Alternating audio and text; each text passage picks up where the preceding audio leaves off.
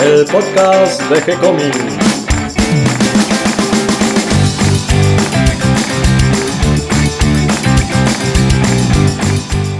Muy bienvenidos a un nuevo episodio de G-Comics, el podcast donde hablamos de todas las técnicas necesarias para realizar un cómic, cómo dibujar un manga y todo el conocimiento requerido para dibujar esa historieta que tenemos dando vuelta en la cabeza. Mi nombre es Gonzalo García y mi intención es colaborar con todos aquellos que estén interesados en avanzar en su formación como dibujante de cómics. Hoy me acompaña Catalina y vamos a hablar de tinta, papel o digital. ¿Qué será más práctico? ¿No? Vamos a debatir un poquito hoy, a ver a quién le resulta mejor, a quién no. Estuvimos probando los distintos métodos para dibujar. En esta época posmoderna, entrando en la era digital, parece esto ser solo el comienzo de la era digital, porque lo digital va avanzando sobre todos los campos de la creación humana. En cualquier momento los robots ya dibujan. Entonces, la pregunta es, ¿qué hacemos? ¿Seguimos trabajando con tinta y papel o nos pasamos a lo digital? Ya hay muchos dibujantes que dibujan exclusivamente en digital. Todo su trabajo es digital. Incluso hay tiendas de venta de cómics en digital, como Comixology de Amazon o el mismo Amazon que también vende cómics en su sitio. Que algunos gratis, lo pueden ver en el podcast anterior. Es verdad, sí, hay algunos incluso que los pueden conseguir gratis, después les vamos a dejar el link al episodio donde hablamos de eso para que vean cómo pueden hacer para bajar esos cómics. Pero bueno, la cuestión es cuando vamos al trabajo, ¿qué hacemos? ¿Seguimos con el papel y la tinta o cambiamos a lo digital? ¿Es práctico? Nosotros trabajamos exclusivamente de forma tradicional, con lápiz y papel. Algunas cosas las hacemos con el lápiz eh, Wacom Bambú, que lo tenemos, y también tenemos una Wacom Cintiq, que es más o menos un tamaño A4 que todavía estamos tratando de acostumbrarnos. Es la más chiquita de las, de las Cintiq, la adquirí un poco como para probar, a ver cómo resultaba. Y la principal ventaja de trabajar en digital debería ser la velocidad. A mí no me ha resultado como más veloz ni más práctico. Tiene algunos inconvenientes, como por ejemplo que el vidrio pone una distancia entre el lápiz y el trazo que vos ves. Y además el trazo, si bien imita el movimiento en el papel, o con el pincel o con el lápiz, uno puede ir variando el, tipo de material con el que supuestamente trabaja. Esta simulación no es exacta, no es la misma experiencia que dibujar sobre un papel, con lápiz, con tinta. A mí me pasó que dibujar un ojo se volvió la tarea más difícil del mundo con la WAC, con la Cintiq. Porque, claro, había hecho toda la parte de arriba del ojo me, me faltaba el párpado inferior y no había forma de engancharla en el lugar. Lo hacía más arriba y me quedaba demasiado arriba. Lo hacía justo en el lugar y me quedaba más abajo. Al final lo terminé dejando y dibujé en papel, pero yo no me puedo acostumbrar. El dibujante Freddy Williams tiene un libro eh, sobre este tema, sobre cómo realizar un cómic todo en formato digital. Freddy Williams escribió la guía de DC para el dibujo en digital de cómics y él cuenta su experiencia, que inicialmente era un dibujante a la manera tradicional, y luego se pasó hacia lo digital. Primero hizo como este paso intermedio que es como trabajamos nosotros. O sea, hay toda una mezcla híbrida en la que uno puede mezclar un poco la técnica tradicional con lo digital. Y finalmente terminó pasándose a lo digital porque le terminó resultando más práctico. O sea, evidentemente hay una barrera de acostumbramiento, un tiempo en el que uno se tiene que acostumbrar para que luego sí lo digital termine resultando muy práctico y veloz. Y él como anécdota cuenta que sus trabajos en papel tradicional, los originales, pasaron a cotizarse mucho más una vez que él pasó totalmente a lo, a lo digital y ya no tiene más originales para vender. Acá en Argentina no es común la venta de originales, no hay un mercado de venta de originales de cómics, pero en Estados Unidos sí está bastante desarrollado y hay un interés por el material del original. Como una de las desventajas al trabajar en digital podemos agregar también que ya no tenés originales para vender. Claro. Otro tema es el software, porque hay que saber qué elegir. Claro, hay distintos programas. Tenemos el Photoshop, tenemos el Manga Studio, el Manga Studio, el Pencil Tools. Claro, y no es lo mismo usar un programa que otro. Tiene distintas respuestas a la hora de dibujar. También hay filtros que se pueden instalar en el Photoshop que filtran el trazo para que no salga tan rugoso o sensible, no haya tanta variación de pulso y salga un trazo más limpio, que eso se combina con el Photoshop o con el software que vos quieras utilizar. Pero hablemos de las ventajas. Trabajar en digital tiene sus ventajas. Por eso cada vez más dibujantes trabajan de esta manera. La ventaja principal debería ser la velocidad. Y es la velocidad. O sea, una vez que uno se acostumbra, realmente el proceso es más rápido. Porque prácticamente te ahorras un paso. Vos puedes pasar del borrador a lo que sería el dibujo a lápiz a la tinta en todo un mismo proceso. Con muchos menos pasos uno ya tendría la tinta final. Bueno, la mayoría de los dibujantes de superhéroes están en digitalizados ya, trabajando haciendo las tintas eh, directamente en, como David Nakayama. Claro, tenemos el ejemplo de David que nos contaba que él actualmente trabaja todo en digital.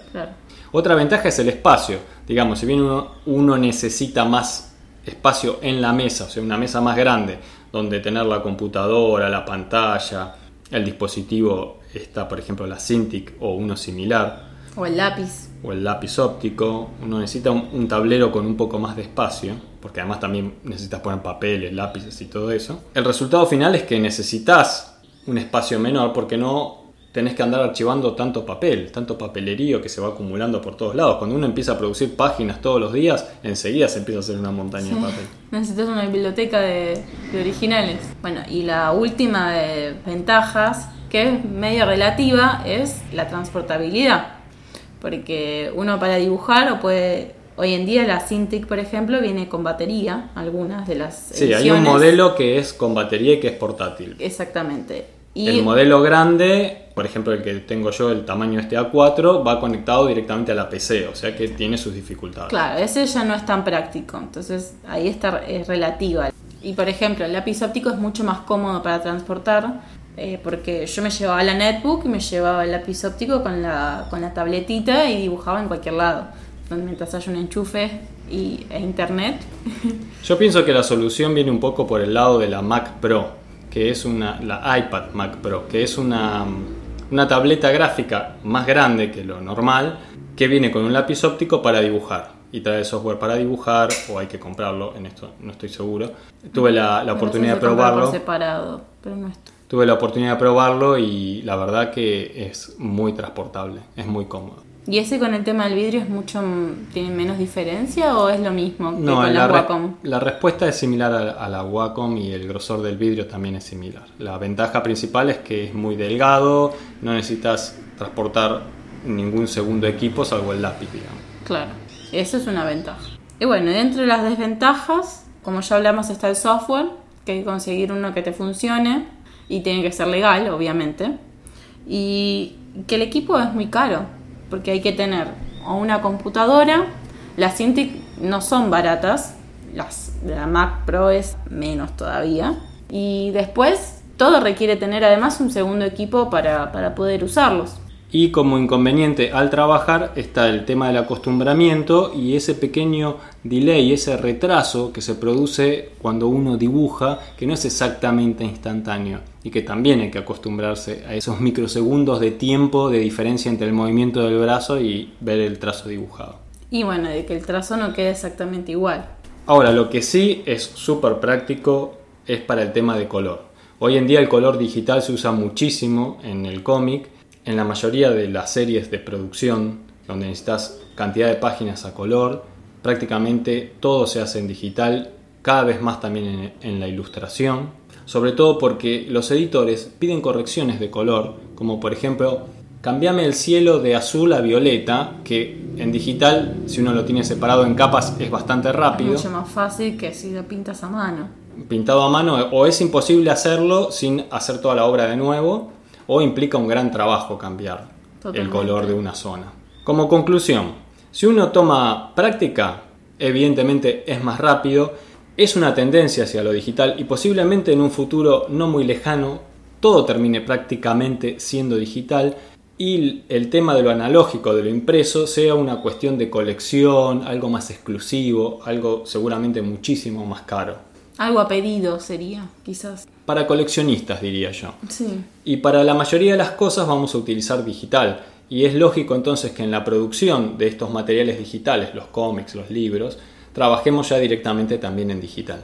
A mí lo que más me tienta de, las ventajas es el espacio, porque tenemos pilas y pilas de papeles que salen carísimos, tenés que conseguir un buen papel, que eso también te exige buscar y tomarse un tiempo para conseguir una buena marca, un buen papel, probar, también invertir plata en conseguir un papel que te sirva, un marcador que te sirva, el lápiz que te resulte más cómodo, además de que hay que tener varios colores. Entonces, eso te ayudaría a reducir todo ese tiempo que vos usás para conseguir todo esto en dibujar. Para el tema del color digital, una tableta como la Bambú es suficiente, no es que necesitamos la Cintiq, y la Cintiq ya sería lo ideal para trabajar el color. Para alguien que se dedique exclusivamente a eso, le conviene invertir en una Cintiq. Y finalmente, como aclaración, si bien Wacom fue una de las primeras empresas en hacer tabletas gráficas y la que desarrolló mejor la tecnología, hoy en día también se consiguen un montón de distintas marcas de fabricación china de excelente calidad no tuve la oportunidad de probarlas, pero sí estuve leyendo análisis en internet. Tienen un precio mucho más económico y la realidad es que también hoy en día tanto las Cintiq como las tabletas Wacom, en general las Bambú, son todas fabricadas en China. Así que prácticamente no, no hay diferencia, más que en el software. El software corre por cuenta de cada uno y lo que sí hay mucha diferencia es en el precio. Valen las marcas chinas en general la mitad de lo que vale la Wacom. Así que bueno, Cuéntenos sus experiencias. Espero que toda esta información les resulte útil e interesante. Bienvenidos a todos los que se sumaron en el día de hoy y gracias a todos los que nos comparten en sus redes sociales. De esta manera nos ayudan a que cada vez seamos más. Recuerden que pueden escucharnos en iTunes, Evox, Stitcher y Tuning. Si les gustó el programa pueden darnos un me gusta o escribirnos una reseña.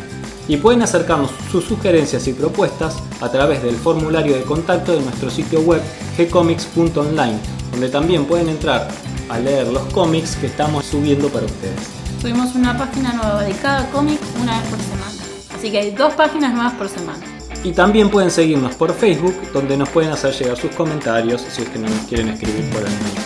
Les responderemos siempre con alegría y continuaremos publicando nuevos episodios. Gracias y hasta la próxima. Los esperamos. Gracias, Cata. Gracias a vos.